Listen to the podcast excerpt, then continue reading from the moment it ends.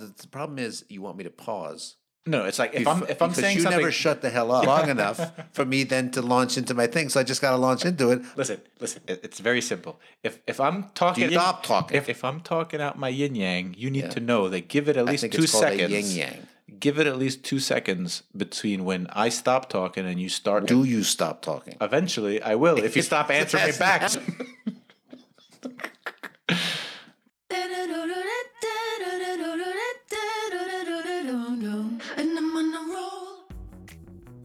I'm Rob.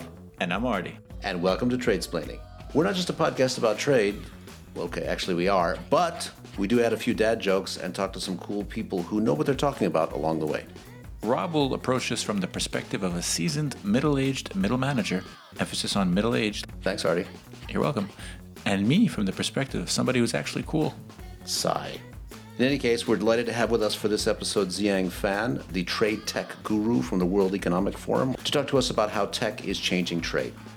And as always, we'll have the usual news roundup, information on the duck population in Lake Geneva, and disturbing news on new competing podcasts.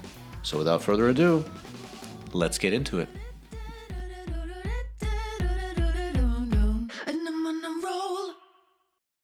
Let's start off by introducing the hate mail segment, which has become a ritual, especially as we're getting more of it. I think this is somehow a sign of success. We're, yeah, we're doing something right. definitely. As Donald Trump said, if any publicity is good publicity. We still have to talk about that guy? no, we don't. But what else are we going to talk about? Actually, no, this is literally a memo that every news organization in the US said. Don't. What do we talk about now? Yeah, that's exactly from every editor to every anchor. Yeah, yeah. Anyway, one of our fans was disappointed with last episode's attempt at humor. I mean, it wasn't really an attempt because we succeeded. It was humorous. Regarding the Capitol riot, he wasn't too happy about the fact that it was a quite serious subject, we were, which we were making light of. On one hand, he was right. It's a serious situation. However, me and Rob both alternated between being disgusted and worried that this level of non dialogue in the US is continuing. And we felt sort of enough seriousness had been um, evoked in talking about it that us adding another serious discussion, five minutes, would not really add much to the conversation. And so a joke or two would be needed to bring some perspective and, and maybe levity to the situation. It's true we are far away, and for some it was too soon. However, I think as an American expat, I tend to watch more news now or be more plugged into the news than people even I know back home. And I think in some weird way, this gives me a bit of a, a different perspective on what's going on. As I said, I'm not living in it every day. I was just back back in the US last week. And so I think this also, as I said, this does give a bit of perspective. I don't know what you think, Rob. Yeah, no, Artie, I agree with you. I do think there are funny sides to this. I think it's important to release the tension with making light of it. And we've seen a lot of good humor around it. But it was very disturbing. I think both of us were disturbed by it, uh, not only by the act itself, but by the very divided way it's seen. And I think maybe that's dissipated a little bit with the inauguration, with the new administration coming on board. But the impeachment is, is simply a reinforcement of that. So, yes, it is a serious situation. And I, I think we both are quite worried about the, the, the lack of ability to somehow find uh, even a baseline that uh, both sides agree on. So I think we, we take it on board, the comment. And we will continue to maybe be a little edgy in our humor. But that's not to say we don't understand the seriousness, the catastrophe, really, that took place. No, I agree. And I, again, just to reinforce to everybody, we try not to be a political podcast. So let's we should reinforce that again. We will give our analysis on things as we see them as American expats, particularly in these in these trying times. We try to be as neutral as we can about it, but part of that is also making a few jokes along the way and being satirical about it, really. So I hope that answers this fan's question. Yeah, and that people are more than encouraged to come back to us, let us know when we hit a false note. Also, we accept positive Mostly the feedback. positive. That Po- does positive is nice. that does come through it sometimes. Yeah. The other one we got was a complaint from one of our prior participants in the podcast who said, "If you're going to cold open somebody, identify who they are." But that would take attention away from us. That would not be about us. Why would we I don't want think that? we would do that. I don't want that. That's a stupid suggestion. yeah. So thank you for that. Thank that. Thanks for to nothing. Thank that listener. Thanks for nothing. for that input. I don't think she's going to listen to this podcast. 30 Should be fine. 30 seconds of reading of my life that I'll never get back. Thanks. Cut.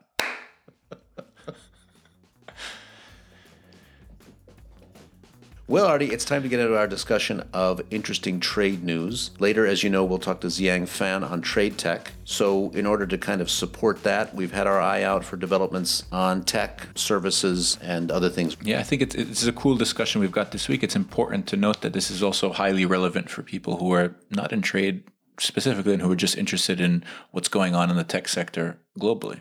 Yeah, hard to separate the effects on trade from the effects on, let's say, life and business in general. Yeah, and we're not just saying that because that also reinforces the need for our job. Please push like. Yeah, hit that like button, smash that like button, as they say.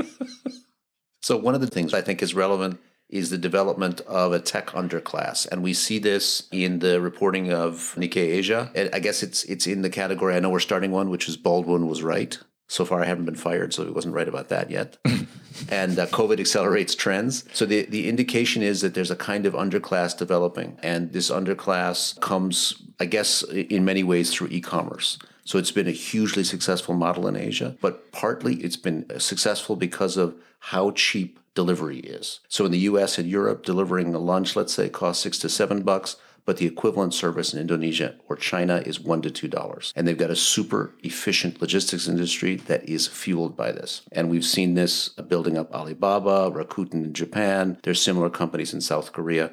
Yeah, and Amazon. It's a jungle out there. It's a jungle out there. So the boom in this digital economy has been made possible by what some say is this huge strain on these workers, poor pay, bad benefits, and usually they're in uh, irregular contract status. And this is drivers, stockers, delivery folks. The way you describe that is bad, but I think they hit on something. Calling it the gig economy or gig workers just sounds cooler. Somehow has no negative it sounds forward thinking to be a gig gig economy guy. So I mean, I guess we've been talking about future of work. What do jobs look like? Is this it? Is this what the future of work looks like? I think our discussion with with Richard Baldwin last episode was was super interesting and it's enlightening in, in, in many ways. But on some level, I think you don't need a, a PhD or even a degree, any degree really, to see these changes happening all around you, right? All you need to do is open the door and see that your, you know, that your lunch or dinner has been delivered by some Uber Eats driver or or whatever, any number of these other online delivery services companies to see that while most of us or many of us are at home in our comfy sweaters and whatnot, there are actually people who are delivering this to you and they're not doing as well, right? They're doing this without healthcare and things like this. Is it here to stay? I don't know. I think we're in some sort of limbo right now. So we're at a junction where regulation is not kept up. Governments have really failed to address these issues, right? So this is the cost of innovation, if you will. But we have not found a way to address these concerns. So we're living in a weird time, I think. Yeah, and maybe it, it comes back to us as citizens and to those of the governments to start to catch up in a way. And we've seen Geneva do that with Uber drivers, for instance. So Uber mm. drivers who practice here perfectly legal, but they're considered employees. So this kind of thing, I guess, will become more common. But it, again, there will be competition across countries for this kind of thing. The second uh, item we have here is an update from the tech wars. Maybe you've heard Facebook, you've heard about Alphabet, you've heard about Amazon. Now there's a Geneva company that's competing. It's called Infomaniak, and the local paper puts them up against these major platforms as a as a possible company that would compete on the basis of a better management of data, so more privacy, and a more human face, so you can get services. And we've seen this also with the EU. So they're really trying to position themselves this way. And we've seen this company advertising that they're not subject to the US Cloud Act. Mm. So they don't have to share their data, for instance, with the with the US uh, Security Service. Whenever a warrant is issued. It's not like there's an automatic transfer, but if they request Correct. it, they are required to give exactly. it. Exactly. Exactly. So we see this very interesting contrast now between, let's say, Chinese and American platforms that are being presented as potentially compromised. They're selling your data. They're not good on privacy. They're not human. And then you have these little companies in places like Switzerland, but also the EU as presenting itself as a place where your data is safe. And I think this competition will continue. So mm. how, how do you see this? Because, for instance, our SMEs that we work with in the developing world benefit a lot from the bigger platforms, the free, the free platforms. Right. I guess it's it's that whole the whole thing about lead firms is, is true in this case, and they're driving the way these companies get to market. But I think on a personal level, I think it's it's interesting. I don't know if I I forget if we've talked about this already, but there was we may have actually there was this issue of WhatsApp changing its its yes, its terms of service, yeah. and so I felt quite privileged to be within the Schengen zone where GDPR is in effect, and I didn't have to worry about them taking more of my data and my likes of cat photos and translating that into algorithms selling me cat sweaters for the cat I don't own, right? So I think it's competition in a way, regulatory competition. So do you want to be as a company known to be based in an area where you value this or this is seen to be valued more than in other areas in say the US for example where it's more of a wild west in terms of uh, data being used. And that's actually a good lead into the next bit which is on on games game stonk. Game stonk. Game stonk. So I had to explain to you what that was. So that's not a stonk, it's just a meme of stocks. Yeah. But you got that now. I, I found, yeah, thank you. when- I had to read it in the paper, but yeah, I did. I did get around to In, it. in a physical paper. Yeah, yeah, yeah. Nice. That's yeah. quaint. How I cut the article out with scissors. How quaint. Did you cut the coupons out too? I got, I got the whole thing. I got the whole thing. I'm, it's Saturday, so we need to get this thing wrapped up. I got to go use my coupons. yeah, go ahead. I don't move fast. Oh, we know. Yeah. Uh, also, Elon Musk called. He's buying a billion dollars worth of Bitcoin. Yeah. Well, Bitcoin is really old, Rob. I mean, is that about like- Dogecoin now? That, that's what we're in. I don't know what that is. Well, I, speaking of Elon Musk, Jeff Bezos, have you heard, is leaving as CEO of Amazon? This is big news. So he's got a bit more time on his hands. He's got a bit more time, but I think that's rest in peace to our Bezos Me Mucho segment. I don't, think, so. I it'll think if he's got more time, he can come on the show. I, I think we should just start subtweeting Elon. Let's do the Baldwin effect. We keep talking about it, and eventually Bezos comes on the program. Something tells me it's not going to happen. Well, I think don't be negative. Yeah, ne- negative Nancy.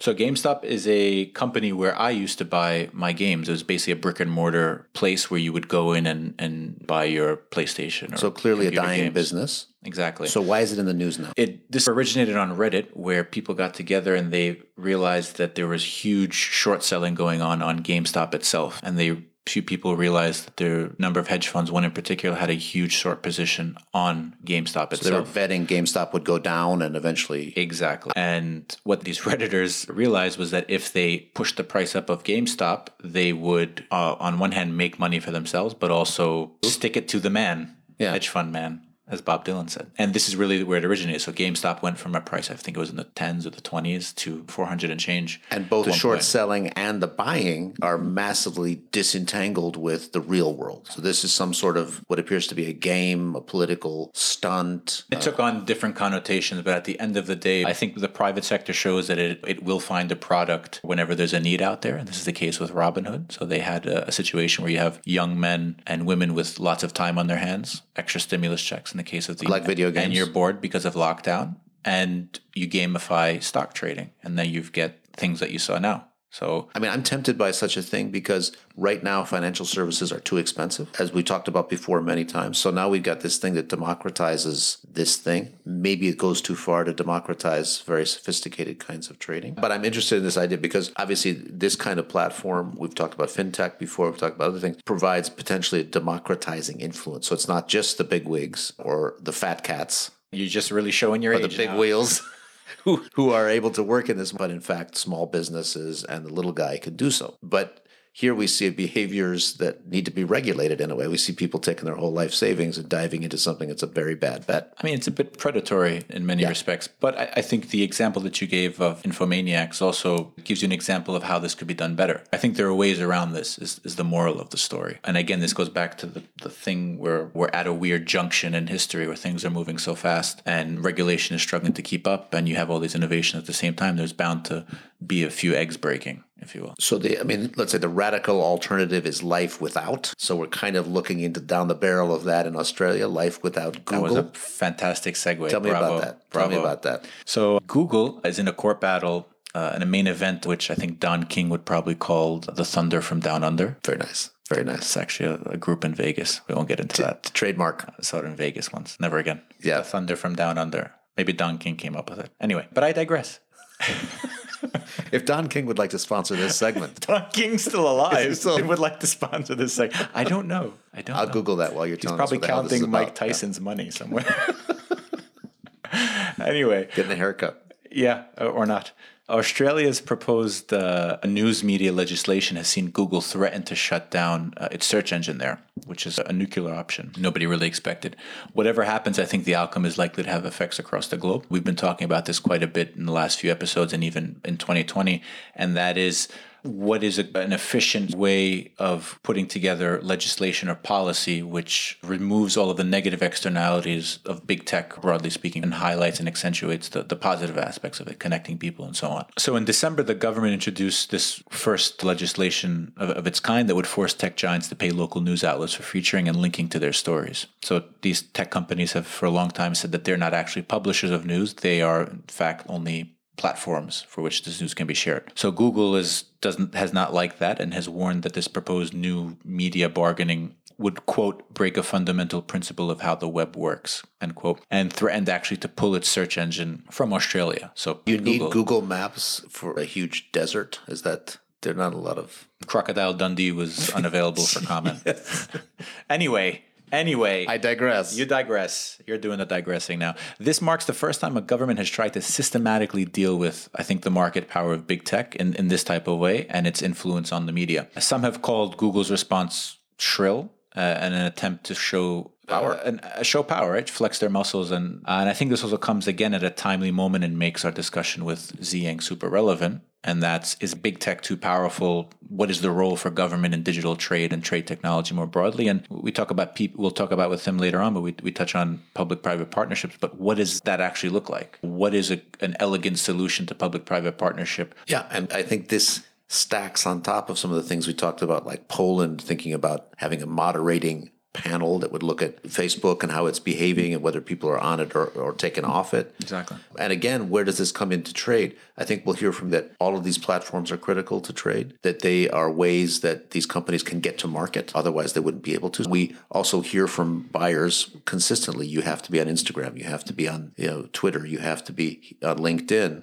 in order to be present in the market. So again, this is now a kind of channel that that, companies and people are using that if they become disrupted or if they become paying services or as they evolve, we'll need to be keeping an eye on. Yeah, it's a really interesting discussion. I mean, it's super cool to talk about. It's a bit scary when you when you dive in a bit more deeply and, and what the ramifications could be. I think on one hand, digital trade is advancing at a much much quicker pace every every day every minute yet we seem to have this collective whiplash as a society i think at just how fast these changes are happening and so it's sort of like the frog not knowing it's being boiled to death because the temperature is increasing slowly so i think we'll wake up one day and it'll be we'll be having our kids online and delivered by amazon prime same day delivery um, and we'll wonder You don't even how- have to be there. exactly take all the fun out of it and we'll wonder how did this happen So let's stay tuned. Digital is is going to be a part of communication, trade, especially if you trade a service, if you trade financial services, if you're an architect, if you do outsourcing. this podcast All the this podcast, for instance, if somebody's consuming this outside of Switzerland, it's a trade. There's no money though. Love and ki- hugs Can and that kisses be trade if hugs it's and free? kisses xoxo So we're staying tuned. They pay us in likes.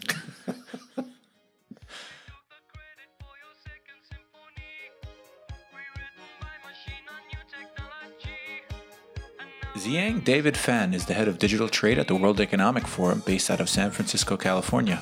My old job. His work focuses on digital trade, e commerce, cross border data flows, the sharing economy, and trade technology. Previously, Ziyang served as a senior legal counsel at Airbnb, where he helped launch Airbnb in China. He'll tell us later his favorite Airbnb experience. He also previously served as assistant general counsel at the U.S. Trade and Development Agency. Also, in keeping with recent interviewees, Ziyang is an alum of the University of Wisconsin. Hashtag go Buckeyes, am I right? Bucky, Bucky. Okay, sorry. I'm sure it's just a coincidence that all our interview guests are University of Wisconsin There's alums, just a lot like us. yourself. There's Yeah. about 12,000 of us graduating every year. So Drunk. Wisconsin is exporting something. anyway, without further ado. so, Ziyang, thank you for joining the podcast. We're really excited to have you do some trade planning with us. Maybe let's have you tell us a little bit about yourself. How did you get into the field of trade? You've got an interesting background. I understand you were a lawyer previously, Which is okay. Which is fine. We're okay with lawyers. We, we need them every now and then. So, what's the journey been like? How did you end up in California? Because you are not in Geneva. You are the first person we're interviewing. First non Geneva, that's true. Yeah. So how did you end up in California as the governor says. Well, first, Eddie and Rob, great to be here. Thanks for having me. Every time I go to Geneva, I feel like going home because I feel like half the people I'm meeting in Geneva are trade lawyers, which is where I started. Uh, I studied international uh, trade in law school. Then after that, German Sterling focused on cross-border transactions, mostly between U.S. and Asia. After that, I joined the U.S. Uh, government trade agency and focused on trade and development. And was during those years, and actually more from personal perspective, I noticed how important technologies are to our day-to-day lives, not just online, but also offline. So I was an early adopter of the sharing economy over Airbnb, etc. And when opportunity came, I joined Airbnb out of Asia, moved to Singapore, and helped Airbnb to expand their operations in the Asian markets. So, uh, just tell me, what was the coolest Airbnb you ever stayed in? Did you, did you get to stay in like the penthouse of Trump Towers or the Taj Mahal or something? There are some definitely cool ones, but I'll say the most memorable one was actually in Colombia. We stayed with the family, and I remember it was a beautiful courtyard with a hammock and a grandma. Even though she spoke zero word of English, she came out and cooked breakfast for us. And you know, we used very simple Google Translate and point and laugh, and just that. I think it's that experience what really defined uh, Airbnb for me. Is that it's a human to human connection. Very cool. So it's not just the service department in the center of Copenhagen, like the rest of us.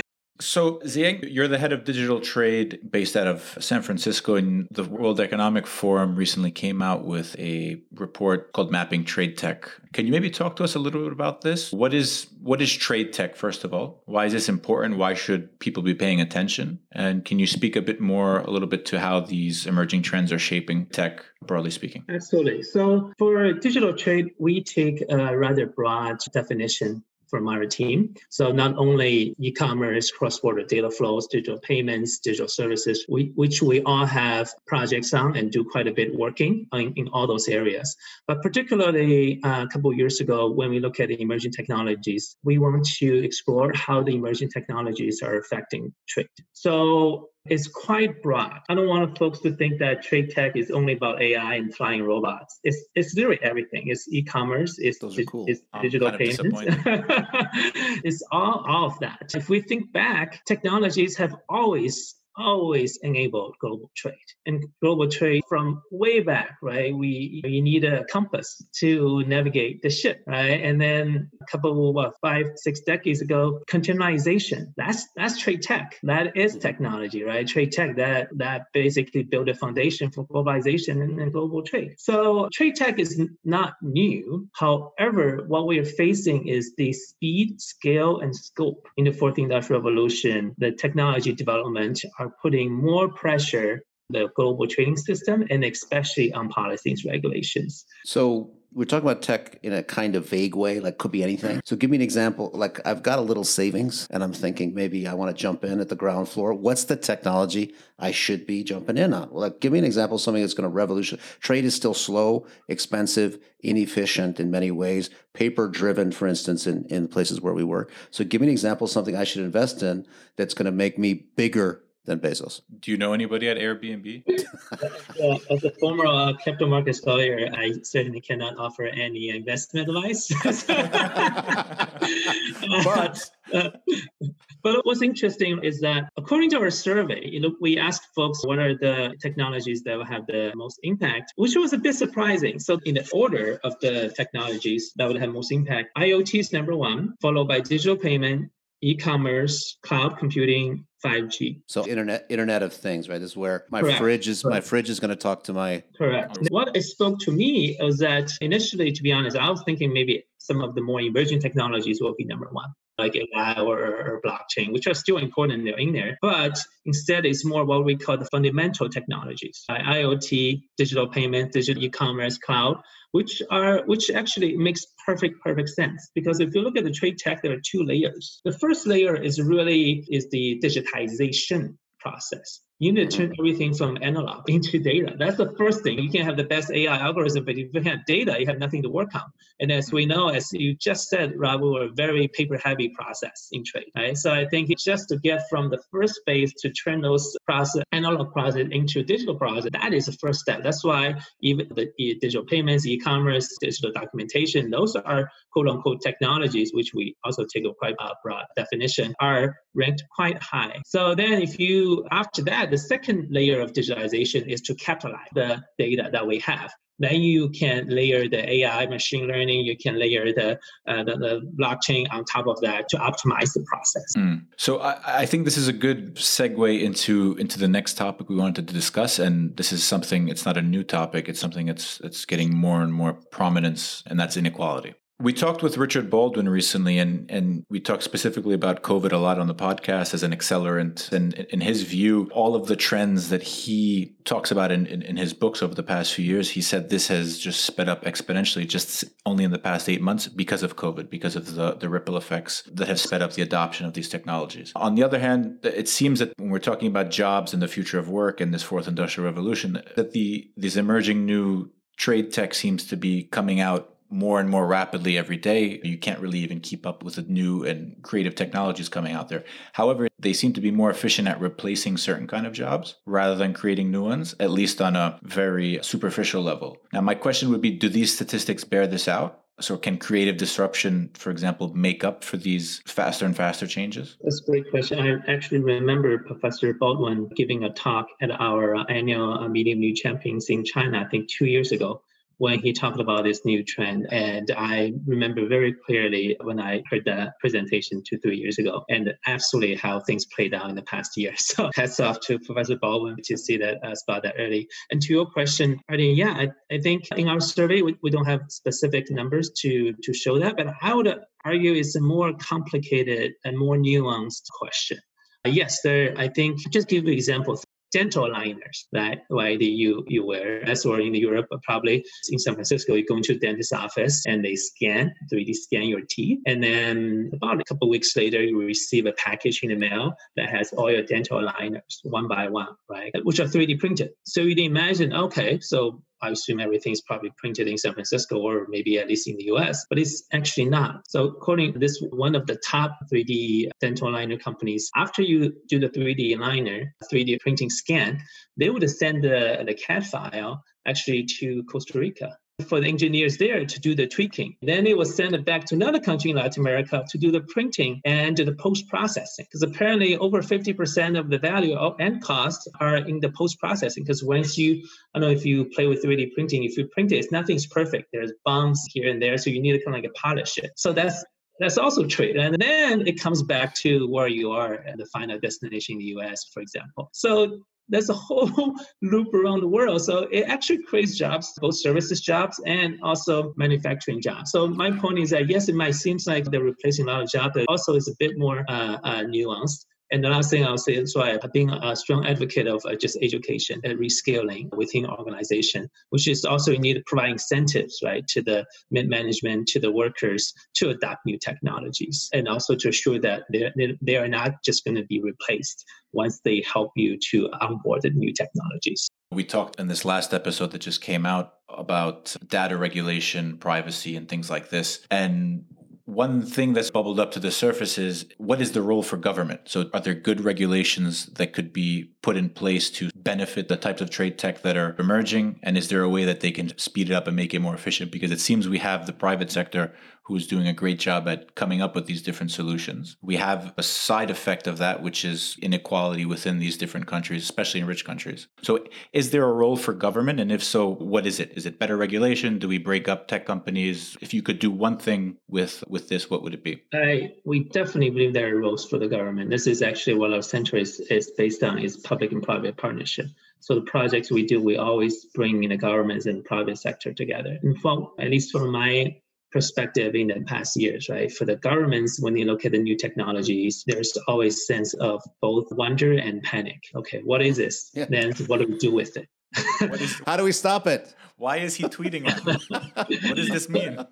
And so on the one hand, we don't want we don't want a no regulation, and also some so some options are either no regulation or knee jerk reaction of something to to ban something or to to advocate for something. And then from the tech company side, I would say maybe a while back, ten years ago, you know, they're more thinking, what we, we don't get involved in policy and regulation. We're just a platform. We're just tech company. We're just providing the online services. But in the past years, as we have seen that they definitely see the need for them to get engaged and make good regulations. So that's the case overall, but also I think in, in the tech space as well. Yeah. Yeah, and, and I think on your point there, when you're we were also talking about Section 230 briefly in the last episode, and I think even that discussion, you talk about not needing a knee jerk reaction, but also not having a completely laissez faire attitude. I think you're seeing that. So you have on one hand people who immediately said we need to repeal Section 230. So I think even in that discussion, you're seeing a much more nuanced approach to how we're talking about it. It's not necessarily to do away with it completely, but let's tweak it, but in an elegant manner, right? And then maybe uh, I'll jump in here just on that different jurisdictions, uh, different countries have different views. Uh, I think the US and EU may not see exactly eye to eye uh, on the Section 230 issue. Different tech regulations across different jurisdictions. It's actually a challenge for the smaller players right? If you're a big tech companies, then you can have a whole team of lawyers and policy people to, to deal with that. But if you're a small and pop, you just got online and start selling your, your crafts across uh, the world, and now you have to deal with different laws in different jurisdictions. That's just more headache. So really, I think harmonized tech regulations globally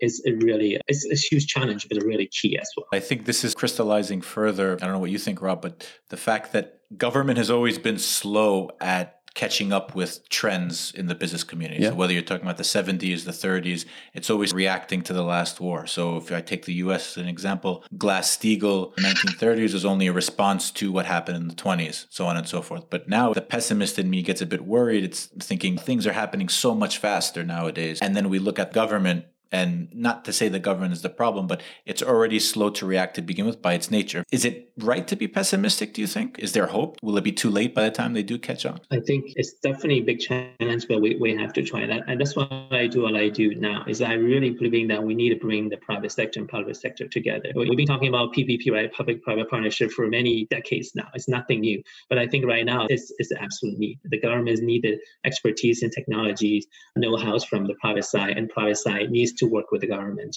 in working out a solution, a best solution. That's the only way to address the question you pose, because otherwise you take three years to pass a law through the parliament and everything. By that time, technology has changed into a total different format. Yeah. So you are based in the World Economic Forum offices in, in San Francisco rather than at HQ here in good old Geneva. So I guess everybody yeah. wants to know what is Mark Zuckerberg like? who's who who's cooler, him or Jack Dorsey of Twitter? Who would win in a street fight? At the, at the work, but uh, I know in my neighborhood there's an Italian restaurant. Apparently, that turned out to be his one of his favorite restaurants. And during the pandemic, he gave money to I think about six or something like six or ten restaurants in the city to keep them alive, and the Italian restaurant was one of them. So maybe next time I go there, I'll see I'll see him sitting there. So you kind of do know him a little way. You called him Mark. You're not telling us something. So in San Francisco, you probably don't. I mean, they don't have cars or anything there. I guess everybody goes around on like pogo sticks and stuff. So, you, do you have a bike? And has it's called it been... the Segway, Rob. It's Sorry, called whatever, Segway. whatever it is. It's called the Segway. Takes you I'm there. not good on technology. Before the pandemic, there are definitely a lot of the scooters and also those electronic skateboards. Quite a bit oh. of them on the road, if especially in the downtown area in the typical tech outfit. But one thing, no, no, no flying segways yet. But I know there's companies uh, that are working on passenger drones. And have you had a drone stolen, or I don't know, or, or have you had? I mean, it's normally where we ask, you know, because of one of the features of Geneva Life is getting your bike stolen. How about San Francisco? Have you had a bike stolen? It's also getting more common here. Yeah. So I guess that's one shared characteristic of the two cities. Yeah. And we don't know where they're all going. We don't. We don't. Yeah, folks, when they lose a bike, they usually go through Craigslist to see if there's any bikes for sale. Sometimes find their bike. Uh, there have been some quite a bit of uh, quite a few uh, success stories where they found their bikes on Craigslist. That's oh fantastic. So there's a platform for that too. There's a platform for everything. Get your bike unstolen. So, I mean, obviously, the, the national food of Switzerland is kebab. And really, there's only two types of edible kebab here in Geneva. And really, the only one you'd want to go to would be Parfum de Beirut. That's a leading question. I have to confess, I'm not familiar with the kebab culture in Geneva. Usually, when I go, I just go to, I think Migas. Is that the name of the supermarket? Migros. Migros, yeah. yeah, and just bought uh, buy a bunch of stuff there, and uh, just end up overdose on chocolate. I go to okay, that works. So, ting, also, ting, ting, ting. That works. also a good way to go. well, that answers our next question, Migros or Coop. But actually, we'll, we're going to take an opportunity. The last question we'll ask will be uh, a U.S. flavored one because God knows we don't talk about the U.S. enough we on this talk podcast. About the U.S. at all. Trader Joe's or Whole Foods? Trader Joe's. You didn't even Bang. think about that They one. did not waver. Okay. Bezos me not mucho. Sorry, Whole Foods. Whole Foods. Ah, it's Amazon. Yeah. I've never been to either one of those chains. I went to the AP. ANP. ANP, excuse me. ANP. It's an A. AP. I think recently during the pandemic, you want to spend as little time in the supermarket as possible, right? And Trader Joe is just so efficient. You basically just follow around, boom, boom, boom, you're in and out. You don't have to go from aisle to aisle look for things. It's basically everything. You just you just follow the route in in and out in a very short period of time. So very efficient. Anyway, it's been a pleasure to talk to you, Ziyang Fan. It's an important topic we've started 21 with digital trade, and and I, I've learned a lot in the conversation. We should ask you where can people find you? Where can they go to hear more uh, of what you're talking about and to see the the research you've discussed today? It's been a pleasure. Uh, Trade Tech is here to stay. There's no question. You can find me on the forums website, and I'm mostly uh, active on LinkedIn. So you can find me on LinkedIn. Okay, very cool. Ziyang, thank you for doing some Tradesplaining with us. Thanks. It's a pleasure. Well, Artie, it's time for this week in local news. You wouldn't believe this was true unless you lived in Geneva. Can I just interrupt for one second? Because I have something I need to get off my chest. I know this is your thing. You're really into reading the my- paper, touching the ink, and all that. Mike Pence is starting his own podcast. Did you know this? No. Uh, this really grinds my gears. First, the Markles start one, and now this. I mean, I was going to do a 12 minute rant, but I'll keep it short. I mean, I'm just infuriated. What's he gonna talk about? He was vice president. Just go retire, play golf. Now he's just trying to crush our dreams. First, it was big oil, then it was big tobacco, then it was big tech, and now it's just big podcasting, just crushing the dreams of these artisanal But consumers want artisanal. They want independent. They want us. Exactly. We are the craft beer of podcasting. That's correct. That's uh, even even further. We're not commercial. And remember, folks, listen responsibly. Thank you very ting. Anyway, good luck, Mike. Not. And Mike, if you want to come on the broadcast, We will have you on. we would. No. I would. Yeah. Why not? I'm open. All right, let's move on. It is this week in Geneva. A very worrying development we've been discussing. I know Bigger than Mike Pence starting a podcast? very big. huge with a Y. Many fewer ducks were sighted on Lake Geneva this winter, Oh. and it's been the same in Lausanne. Only 33,000, down from a, a maximum of 54,000 back in 2018. That's a lot of ducks. So the Lac de Neuchâtel up north there is getting all the ducks. They're seeing huge growth. I'm reading about it. There are reasons. There's too many people. Lakes are freezing less. Return of certain food service. I'm just pissed off. I, I heard I heard a rumor, I don't know if it's true, that the ducks in Neuchâtel, who have been there for half a generation already, they're actually considering building a wall between Neuchâtel and Lake Geneva. Because I thought it might be due to tax policy. They got they got lower They taxes. They even have a there. slogan, quack the wall, quack the wall, quack the wall. I mean, we need to keep our eye on this thing. You know? I, I think it's a huge, maybe we should just reduce taxes. I, I'm thinking if we can maybe create incentives, more popcorn. Hashtag race to the bottom. That's us right now. Well, it's a it's a net positive for Geneva because there's less duck flies, duck fleas. oh, duck fleas. You're right. This could have a knock-on effect. What's the French word? Piste de canard. Yeah. Okay. Less of those. Yeah, there would be. That's true. Less duck fleas. It could change summer in Geneva entirely. It could really oxygenate the environment, the innovation ecosystem. Maybe different ducks would would come out. New ducks, rare ducks. New ducks. Quack the wall. I think I'm gonna put it put it on a In the put it on a Neuchâtel side. Put it on a hat. Right now, there is freedom of movement between and uh, Lac de Lausanne. Maybe this. Yeah, For now. Maybe this needs to be corrected. And Yeah. also, there's no Lac de Lausanne. Sorry. Re- renegotiate that. It's our lake, Lausanne. It's ours. It's no Lac de Lausanne. There's no Lac de Geneva either. Yes, there is. It's called Lac Léman. No, that's what the French call it. Everybody calls it Lake Geneva. Who? Everyone. My parents. You talk about Wisconsin, Lake Geneva? No, yeah, that's the Nice OG place. Lake Geneva, Lac Léman. Trash. Also, I think we need to talk about a uniquely Geneva crime that occurred recently. Two men attempted to cross the border with 20 kilograms of a dangerous substance. Cocaine, weapons, No, poison. more dangerous than that, Artie. Meat.